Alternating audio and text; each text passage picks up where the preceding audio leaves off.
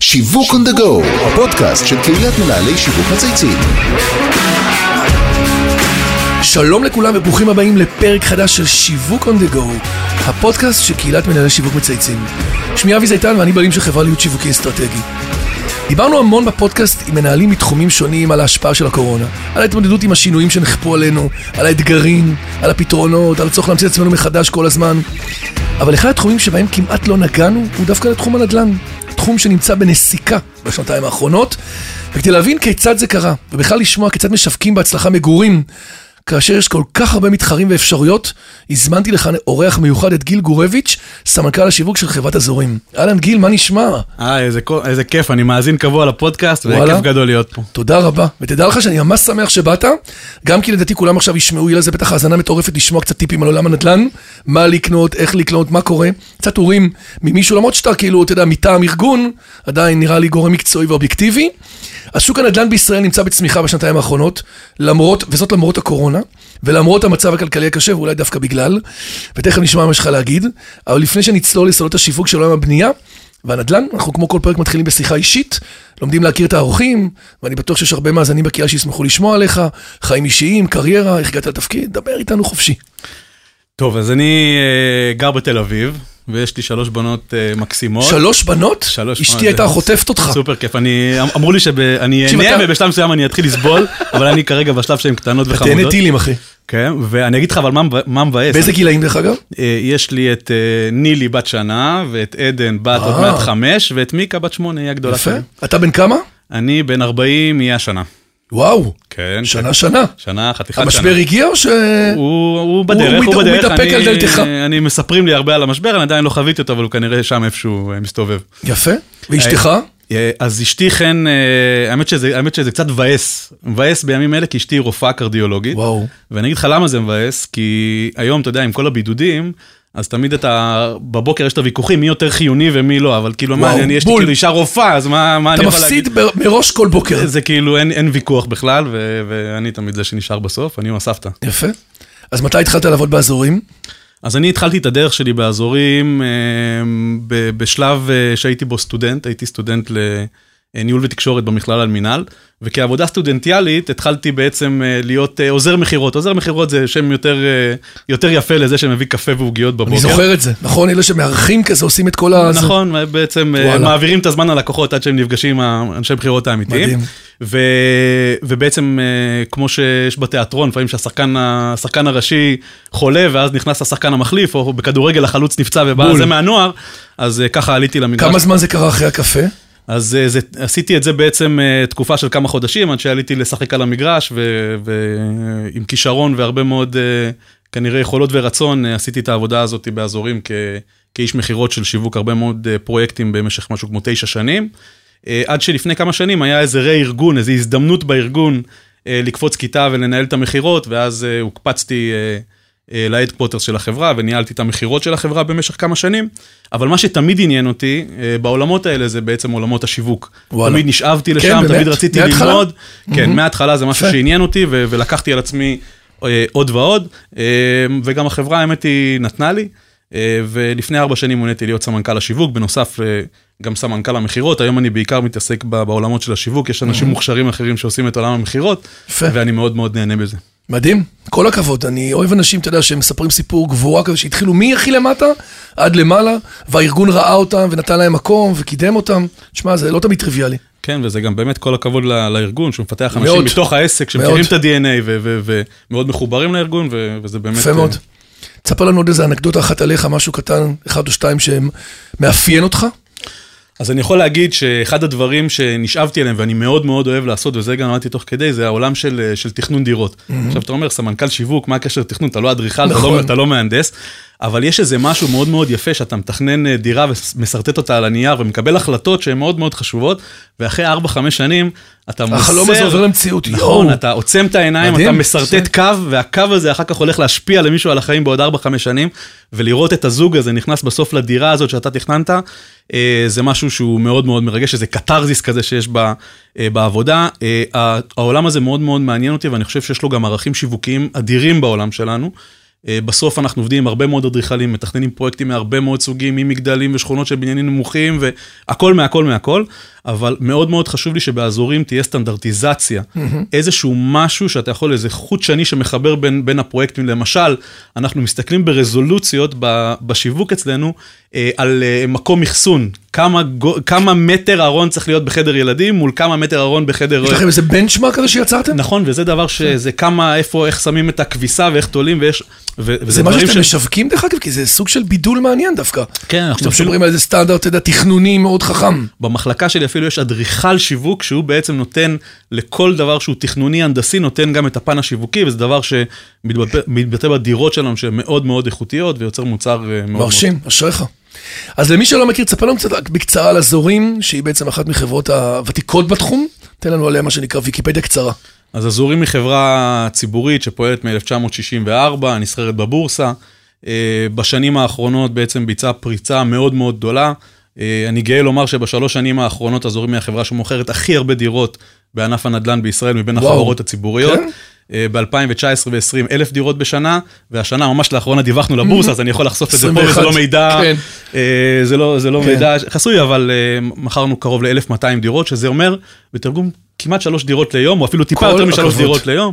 אה, זה הרבה מאוד, אנחנו מתעסקים הרבה ביזמות מגורים. כמה פרויקטים מחזיקים בשביל להגיע לכמה כזאת של דירות? אנחנו בכל, בכל רגע נתון עם 15-20 פרויקטים, אנחנו בונים פרויקטים גדולים, לא פרויקטי mm-hmm. תמ"א קטנים, כן. אלא בעיקר פרויקטים של כמה מאות יחידות.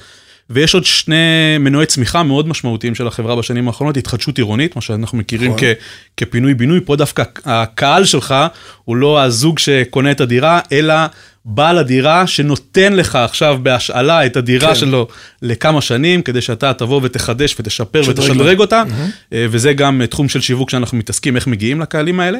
והתחום הנוסף שהוא תחום פורץ והוא הולך להיות באמת, אני בטוח שאם בפודקאסט הזה כנראה בעוד שנתיים ת, ת, תראיין, אז זה יהיה תחום מאוד מאוד חם, זה העולם של דיור להשכרה בטווח ארוך. מה שאנחנו רואים בעיקר היום באירופה ובארצות הברית וגם בארץ. איפה זה מתחיל פה אצלנו? אז פה בעצם אה, אנחנו כבר עם 700 יחידות שהן אה, יחידות אה, מושכרות. מה זה, במילה, מה זה דיור להשכרה לטווח ארוך? אלה דירות שמנוהלות על ידי גופים מוסדיים. שבו בעצם אתה מקבל דירה חדשה מהניילון, mm-hmm. שהיא מנוהלת על ידי חברה. זאת אומרת, לא כמו בבעל בית פרטי שאתה אומר, עכשיו יש לי כן. תקלה במזגן והוא עושה לך טובה שאולי ישלח מישהו עוד חודשיים, פה בעצם יש אנדימן בבניין, הוא מגיע, מתקן, אומר הכל לשביעות רצונך, אה, אתה צריך עוד משהו אמריקה, בדירה. כן. אמריקה. ממש. וגם כאילו... אתה יודע מה שכר הדירה שלך. כן, היום, נוש. ובעוד חמש שנים ובעוד עשר שנים, והכל אה, מנוהל ומתוחזק, ואתה מקבל מוצר של דירה חדשה, לא איזה דירה, דירת... אה, אתם כבר בדרך להשיק דבר כזה? פרויקט כזה? אז אנחנו כבר עם 700 יחידות מושכרות. איפה? גם בראשון לציון, mm-hmm. וגם באור יהודה, וגם באשדוד, ואנחנו בקרוב נוציא פרויקטים בתל אביב, באשקלון, ובחיפה, ובעוד הרבה מאוד מקומות. אה, וזה תחום שהולך ותופס הרבה מאוד תאוצה. שיווק מאתגר יותר או ש... תראה, זה... כי זה מודל אחר ממה שאנחנו מכירים. זה מודל אחר. הייתנו הפלסטינה, לימדו אותנו, קנו דירה, נכון? יש את ה... תראה, זה, זה, מצד אחד זה מוצר משלים למה שהאזורים מתעסקת איתו, כי אתה לא, בעצם אנחנו אומרים, אתה לא חייב לקנות דירה, אתה גם, יש, יש, יש אפשרות אחרת. מצד שני, זה גם מוצר אה, מתחרה. ו... ואני יכול להגיד שזה, שזה מאתגר, אבל מכיוון שהמוצר הזה מציג כל כך הרבה יתרונות, אנחנו רואים שהביקוש עולה על ההיצע בעשרות מונים כרגע, וככל שיהיו יותר ויותר פרויקטים, כנראה זה גם משהו שיתחרה בדירות לבחירה. אז אנחנו נתעדכן על הדבר הזה. שווה לעקוב על זה, לראות באמת אם זה תהיה מגמה שמתחזקת מאוד. הזכרנו בפתיח שעולם הנדל"ן לא נפגע מהקורונה, ולמעשה אפילו נמצא, כמו שסיפרת עכשיו, הנה 2021 בצמיחה גדולה. איך קורה שדווקא בתקופה שבה המצב הכלכלי נכון, אז של הצרכנים לא יציב, חלקם פוטרו, חלקם יצאו לחל"ת, לא ברור מה יהיה העתיד המקצועי, דווקא אז המרוץ לדירה מתעצם, ואולי בכלל הדברים לא קשורים אחד לשני, כמו שאנחנו יודעים, המרוץ לדירה בכלל התחיל הרבה לפני, והקורונה בכלל לא עצרה אותו. כאילו, איך אתה תופס את זה? אז אה, אני יכול לדבר פה עכשיו... אה, שעות. אה, שעות על כנראה היצע וביקוש, אבל אנחנו לא תוכנית כלכלית, ואני בטוח נכון. שגם המאזינים ירצו לשמוע יותר אה, דברים מעניינים אה, מגרפים אה, ו- ותחזיות נדל"ן. אה, אני חושב שאולי לא politically correct לדבר על זה שבתקופת הקורונה יש הרבה מאוד new money. הרבה מאוד כסף, כולם מכירים אולי את ענף ההייטק, שיש פה אנשים קיבלו הרבה מאוד כסף והרבה כסף רץ וזורם לנדל"ן. יש הרבה תחומים שנפגעו בקורונה בהקשר של נדל"ן, כל ההשקעות בחו"ל, אנשים היו קונים דירות בבולגריה ובגרמניה. נכון, מה זה חבל לך על הזמן. ועכשיו... זה ירד מאוד, זה ירד, אז הכסף נשאר בארץ. נשאר בארץ, ויש יותר כסף שמופנה לפה. וגם אנחנו צריכים להבין שיש איזה שינוי תפיסתי בנוגע למושג אה, בית. אה, בקורונה. הרי כולנו, אה, אני יכול להגיד לפחות לגבי עצמי, אני הייתי מבלה שעה, שעה וחצי ביום, אני קצת עם הילדים בבוקר וחוזר, עובד עד מאוחר וחוזר, ו... נכון. ונמצא קצת בערב, וזה שעה וחצי. רוב היום ו... בעבודה. נכון, נרדם על הספה, ויש איזה כן. שעתיים נטו שאתה באמת... אה, קם בבוקר ונרדם על הספה בערב. כן, בגדול. חוזר לאותו מצב. ו- כן. אז היום אנחנו הרבה יותר בבית. בסוף כן. הבית בשבילנו הוא גם מקום העבודה, הרבה מאיתנו עובדים בבית, זה הבית ספר של הילדים, זה אפילו המסעדה, אנחנו מבשלים יותר. ו- לגמרי. או- foodies כולנו. foodies, ואנחנו גם... אה, ועוד צופים בנטפליקס ומשחקים עם הילדים ועושים זומים בכל החדרים. ובעצם אתה אומר, ההום זון נהיה יותר משמעותי, ובעצם זה זה הגדיל את הצורך בבית. נכון, וגם אתה, כשאתה נמצא יותר בבית, אתה גם רואה את הפאקים הקטנים האלה בדירה, ופתאום אתה אומר, אני רוצה מרפסת יותר גדולה, והסלון מספיק גדול, ואני צריך חדר. עבודה. כן, ואת-. ואתה גם רוצה לשדרג, ואז יש פה תנועה של, של הרבה מאוד עסקאות בעולם הזה. אה, ו- ובהחלט זה הכניס עוד ביקוש ביחד עם היצע, אני חוזר לדברים הפחות מעניינים, להיצע נמוך, וזה ויוצר התפוצצות. נדל"נית. נראה לי סוציולוגית, אנתרופולוגית, פתרת את זה לא רע. עולם הנדל"ן מאוד תחרותי. ובכל שכונה חדשה היום נב- שנבנית, נכון, יש מספר קבלנים ומספר פרויקטים ומספר חברות שמתמודדים על ה... עלינו, הצרכנים, הלקוחות. ולמרות זאת, בשנים האחרונות, אזורים הצליחה דווקא לחזור למרכז הבמה בענף. אני זוכר שעבדתי פעם בפוגל לוין, בפרסום, דיברו על איזה אה, משהו, אה, סטנדרט בנייה, או אה, תרבות המגורים, נכון? אפילו זוכר את זה, כן, כן. משנים את תרבות המגורים או סטנדרט. איזה מהלכים שלכם בשנים האחרונות השפיעו באמת יותר ויצרו את העובדה שהצלחתם להיות היום market leader ברמת כמות הפריט, הדירות והמסירות? אז יש שני מהלכים ש... שהם מהלכים טריים יחסית שעשינו, אה, שאני אשמח לספר עליהם. אה, מהלכים שהאמת שהקורונה אילצה אותנו, הביאה אותנו לנקודה שהיינו צריכים לקבל החלטות שאנחנו כנראה לא היינו מקבלים אותן אה, ביום-יום. אה, והאחד הוא פרויקט שלפי דעתי הוא יש לו, הוא תקדים עולמי. בעצם אנחנו בסוף 2019 סגרנו שיתוף פעולה עם מועדון חבר, מועדון הצרכנות של חבר, שהוא מועדון צרכנות אדיר. הכי גדול, 130 אלף בתי אב, 140 אלף כן, כזה. יכולת קנייה, אנשים כן. עמידים, סגרנו איתם שיתוף פעולה לגבי פרויקט, מגה פרויקט שלנו בבת ים, שנקרא מומנט של 700 יחידות דיור, והשיתוף פעולה היה סגור אה, כבר לצאת לדרך, אבל אז הגיע אה, הפיראט האדום וכל הסיפורים, ו... כן. אתה זוכר שהתחיל את הפיראט האדום? כן, יואו, אני חושב שאמרת את זה פתאום. איזה מישהו שחזר מחו"ל, נכנס לפיראט האדום, הדביק בזה, באור יהודה, ביהוד, יש לו כן, עשרה אנשים. וכל העולם האשים אותו שהוא והוא זה, נ- ו- נהיה כאילו אות קין, אני זוכר שדיברו עליו כאילו בתור זה שהביא את הקורונה מחו"ל אתה לישראל. זוכר שפעם היו מספרים גם, היה, היית מספר, היה מספרים. 19, 17, 15, היינו מקבלים התראות לנייד. יש מספר 50. היה את האונייה והיה אותו מהפיראט האדום, זה מה שאני זוכר מההתחלה. כן, כן. אז, אה, אז, אז ב, בעצם הכניסה של הקורונה בעצם שינתה, ואני אגיד כמה מילים על מה זה מבצע חבר רגיל. מבצע חבר רגיל, בדרך כלל יש פרויקט, לוקחים משהו כמו אנגר אה, 11 כזה, ממלאים אותו בהרבה אנשי מכירות והרבה כן. פרטי הסברה, מסבירים לאנשים במשך חודש על הפרויקט. מכירות, כן. כן, זה, זה יריד הסברה יותר, במשך כן, חודש מידע. מסבירים על הפרויקט, נכון. מידע, ואז יש הגרלה, מסדרים את העמיתים הנרשמים לפי, לפי הגרלה, ואז יש יומיים מכירות. מי שזוכר את הפרק הזה של אה, אדיר מילר ברמזור, שהוא, אה, שהוא רודף אה, ותאכלס אותי, תאכלס כן, אותי, כן, אז, אז, אז זה פחות או יותר נראה ככה, איזה מלחמה על הדירה, כמו איזה שוק. ו- וככה בעצם אה, פחות או יותר נראה יריד חבר, אבל מה אתה עושה שפתאום יש לך הגבלות, ואי אפשר לכנס יותר מ-25 ו-50 וכל שישה מטר, ואז- אז לא היה אפשר לעשות את זה. אה, ואנחנו במשך אה, כמה חודשים כל פעם דחינו את המועד, דחינו, דחינו, דחינו, דחינו, אבל הפרויקט עצמו מתקדם, נכון. וכבר ההיתר פנייה בפתח, ואז היינו צריכים לקבל החלטה. ההחלטה הכי טריוויאלית והכי גאונית לעשות הייתה להגיד לחבר, תודה רבה, שלום חברים, בואו נעשה את זה לבד, אה, בהזדמנות אחרת כן, נעשה מבצע. לא מתאים כרגע שיתוף פעולה. והייתה החלטה שהיא הייתה נראית די טיפשית באותה נקודה הזאת, זה לנסות להעביר את הדבר הזה לפלטפורמה דיגיטלית, שזה דבר שלא נעשה, בטח לא בענף הנדל"ן בישראל, ברור. אני גם לא חושב שזה תקדים עולמי. וכמה בתפיסה אתה חושב שאנשים יקנו באמת דירות דרך הדיגיטל, גם אם תעשה את כל הדמונסטרציה וסרטים ותלת מימד והכל, זה עדיין אחת ההוצאות הכי גדולות בחיינו.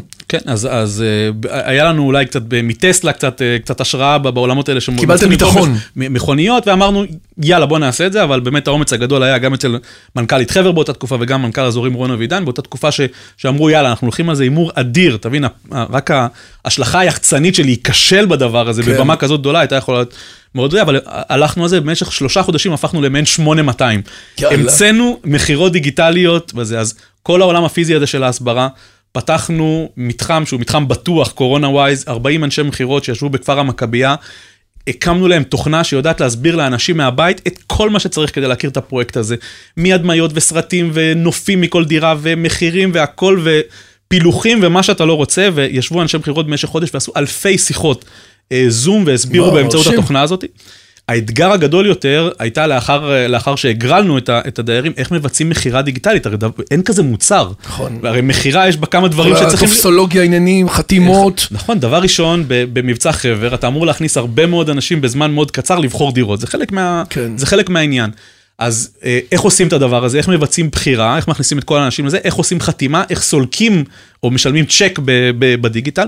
אז בעצם אנחנו פיתחנו תוכנה באמצעות חברה חיפאית מדהימה בשם אינטרג'ט, שעזרה לנו לפתח את זה, ומה שקרה ב- ביומיים מכירות האלה, אה, כל רגע נכנסו אה, לתוכנה הדיגיטלית הזאת 20 אנשים, בחרו על מסך שהם ראו בבית, ישבו בבוקסר בתחתונים וקנו. דירות, וישבו בבית, הם בחרו דירות, זה היה נראה כמו אה, לוח, תדמיינו לכם בראש, איך נראה לוח של אה, Booking, כזה שאתה רואה מהבהב מה האחרים בוחרים בו זמנית. כמו בורסה כזה, כמו לוח שאתה רואה, כמו נכון? בורסה. כאילו משובץ כרגע, הכל נתפס כאילו. וזה כזה. נתפס וזה זה, ואתה צריך לקבל לא- החלטה ויש שעון מתקתק. אגב, זה גם גורם ל incentive מטורף, אתה נכנס למין מצב של... נכון, אה, ועם זאת יושב בן אדם בצד השני ו- ומסביר לך, ואם אתה צריך לשאול עוד שאלה או לראות עוד הדמיה או להבין רגע מה נשאר, אז, אז גם, גם את זה היה ככה שבסופו של דבר אה, הבן אדם הרגיש מאוד מאוד בטוח, וגם עשו הכנה, אני מזכיר מראש.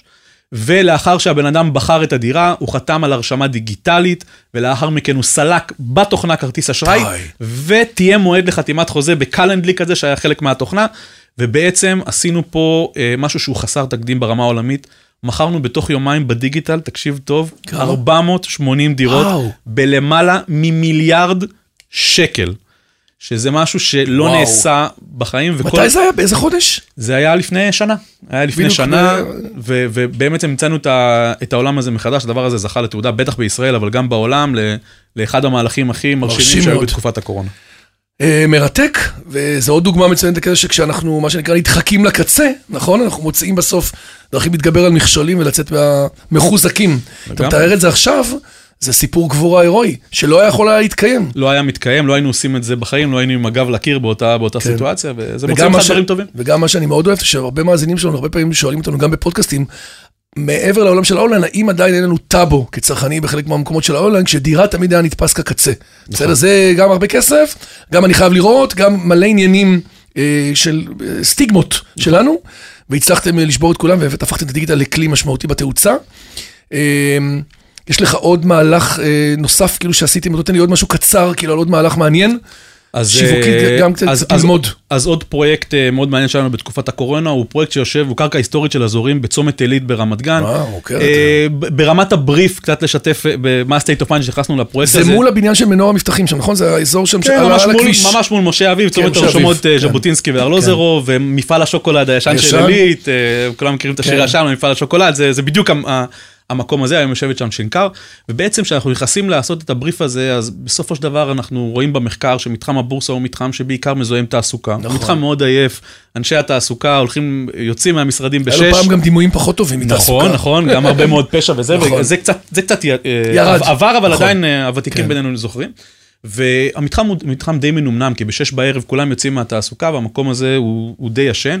והמנכ"ל שלנו, רון, אה, מבקש ממני, הוא נותן לי שני יעדים, שני יעדים אה, מאוד משמעותיים. אחד, הוא אומר, תראה, נכון שהמחירים היום באזור הזה הם 30 אלף שקל למטר, אבל אני תוך שנה רוצה למכור ב-50 אלף שקל למטר. זה...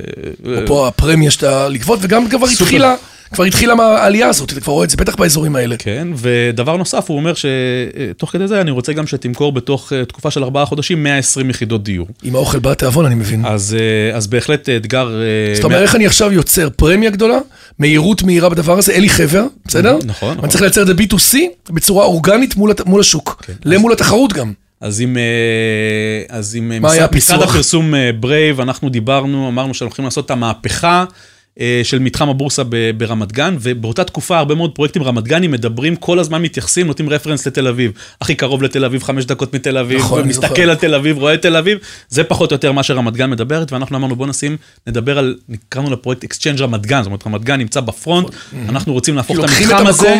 כיתרון, לא כחמש דקות מ... נכון, כי אנחנו מסתכלים, זה מתחם, אחד המתחמים של המגדלים הגבוהים ביותר נכון. ב- בישראל, נותנים, ואנחנו אומרים, מד- אומרים בוא נעשה את הפרויקט הזה חולי. וכשאריאל ברנסון אה, מ Brave מגיע אליי למשרד ואומר, תקרא, בשביל המהפכה הזאתי, יש לי את הדמות המושלמת.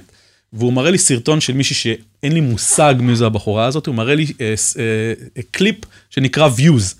אה, ואני מסתכל ואני אומר לו, מה זה הדבר המטורף הזאת? מי זה הבחורה הזאת? ו- והוא אומר לי, הבחורה הזאת היום "לבחורה- מחזיקה לך הרבה מאוד רייטינג, והילדים שלי חולים עליה, והיא אחת המהממות. כן. אומר לי, הבחורה הזאת קוראים לה נוגה ארז, והיא תהיה שם, אה, שם מאוד גדול, ואני לוקח את הטלפון של אריאל, והולך למנכ"ל, פותח לו את הדלת, אני לא זוכר אם הוא היה בפגישה, מוציא אותו, אומר לו, תקשיב, רון, תאשר לי עכשיו את זה." הבחורה הזאת, הוא מסתכל והוא גם בהלם כמוני.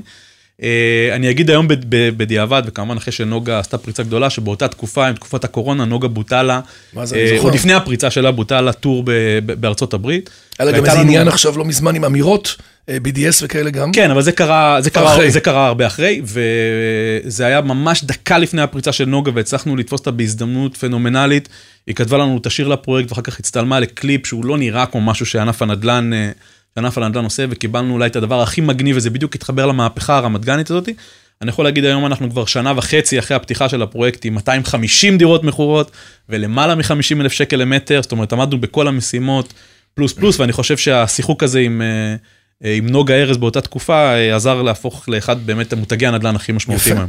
אתה יודע שאבא שלה עבד איתי בסלקום, הוא היה סמנכ"ל נמרוד ארז, סמנכ"ל מכירות של המגזר הפרטי, איש מדהים, ופתאום יום אחד נוגה ארז, והתחיל לצאת, ואמרו לי, אתה יודע שזה הבת של נמרוד, אתה יודע, אני בתור מנהל שיווק של סלקום, אני זוכר אותה בתור ילדה קטנה, שכאילו הייתה הבת שלו. הוא לא יכול להגיד לך אז, תיקח, תחתים אותה. מי לזה." היה יודע?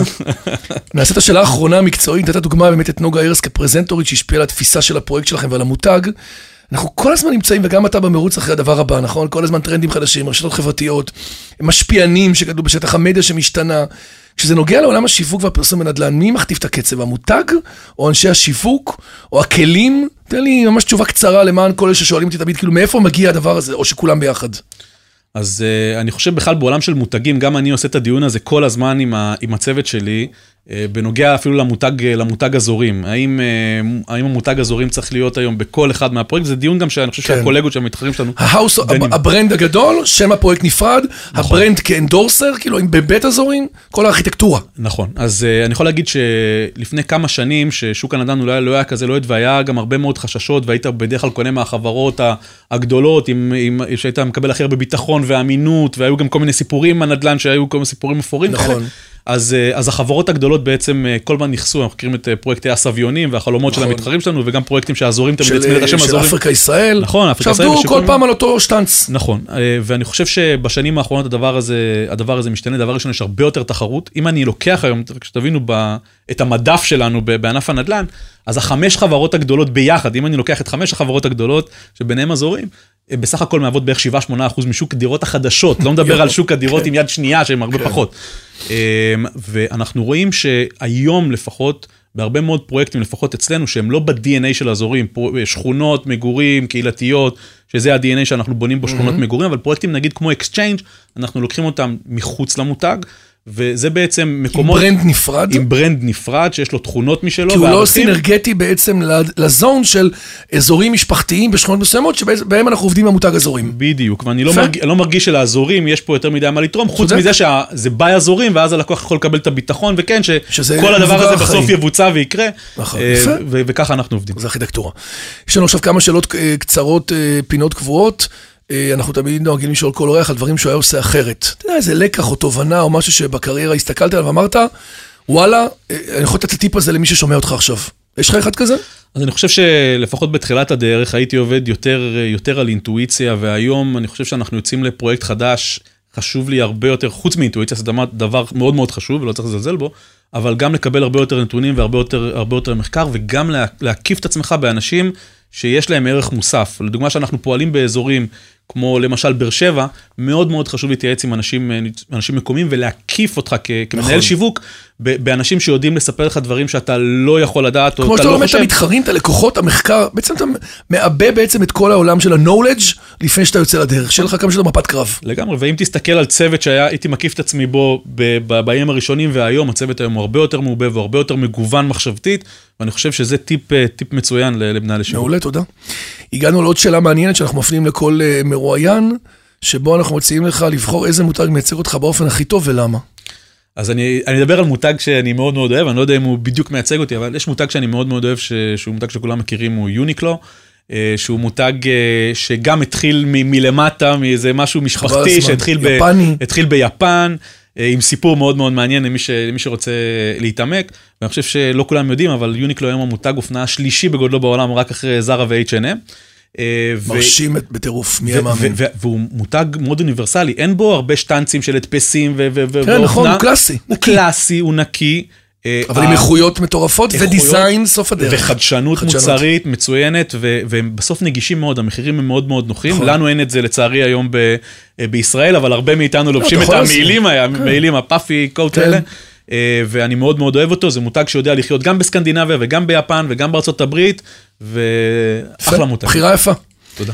אנחנו צריכים אותו מאוד היום. בימים אלה אנחנו צריכים אותו כן, מאוד, את הבקרה. ושאלה אחרונה, אם אתה רוצה לבחור מנהל שיווק, או דמות שאתה עובד איתה, או מישהו שאתה מכיר, או מהלך שהסתכלת שהיית רוצה שנראיין אותו? אז אני לא מכיר, אבל uh, אני חושב שגם פה איזה, איזשהו, uh, אני אוהב מאוד את הקמפיינים של הלוטו, mm-hmm. שגם הם הגיעו מאיזה נקודת uh, משבר, במקרה הזה נקודת רגולציה שלא נכון. אפשרה להם להיות uh, אגרסיביים או לעשות uh, קמפיינים מכירתיים. והגיעה רגולציה, והלוטו עברו לקמפיינים שהם יותר מצחיקים, יותר בידוריים, יותר נגישים, כאלה שאתה אומר וואלה אולי גם אני כן, יכול להיות זה. זה יכול לגרום לך פתאום להתפתות וכן לחשוב על זה. נכון אז הקמפיינים של המיליונרים החדשים זה קמפיינים שאני, שאני מאוד מאוד אוהב. יפה, מפעל הפיס. כן כן. אז אנחנו נזמין, נזמין את, uh, יש היום שינוי שם שהם עשו ובאמת uh, צביקה היום מונה לי סמנכ"ל שיווק צביקה פיליפס, החליף את דפנה המהממת. אז אני לא מכיר אבל הם עושים עבודה מעולה. יאללה, נזמין. גיל גורביץ סמנכ"ל שיווק של אזורים, היה מה זה כיף.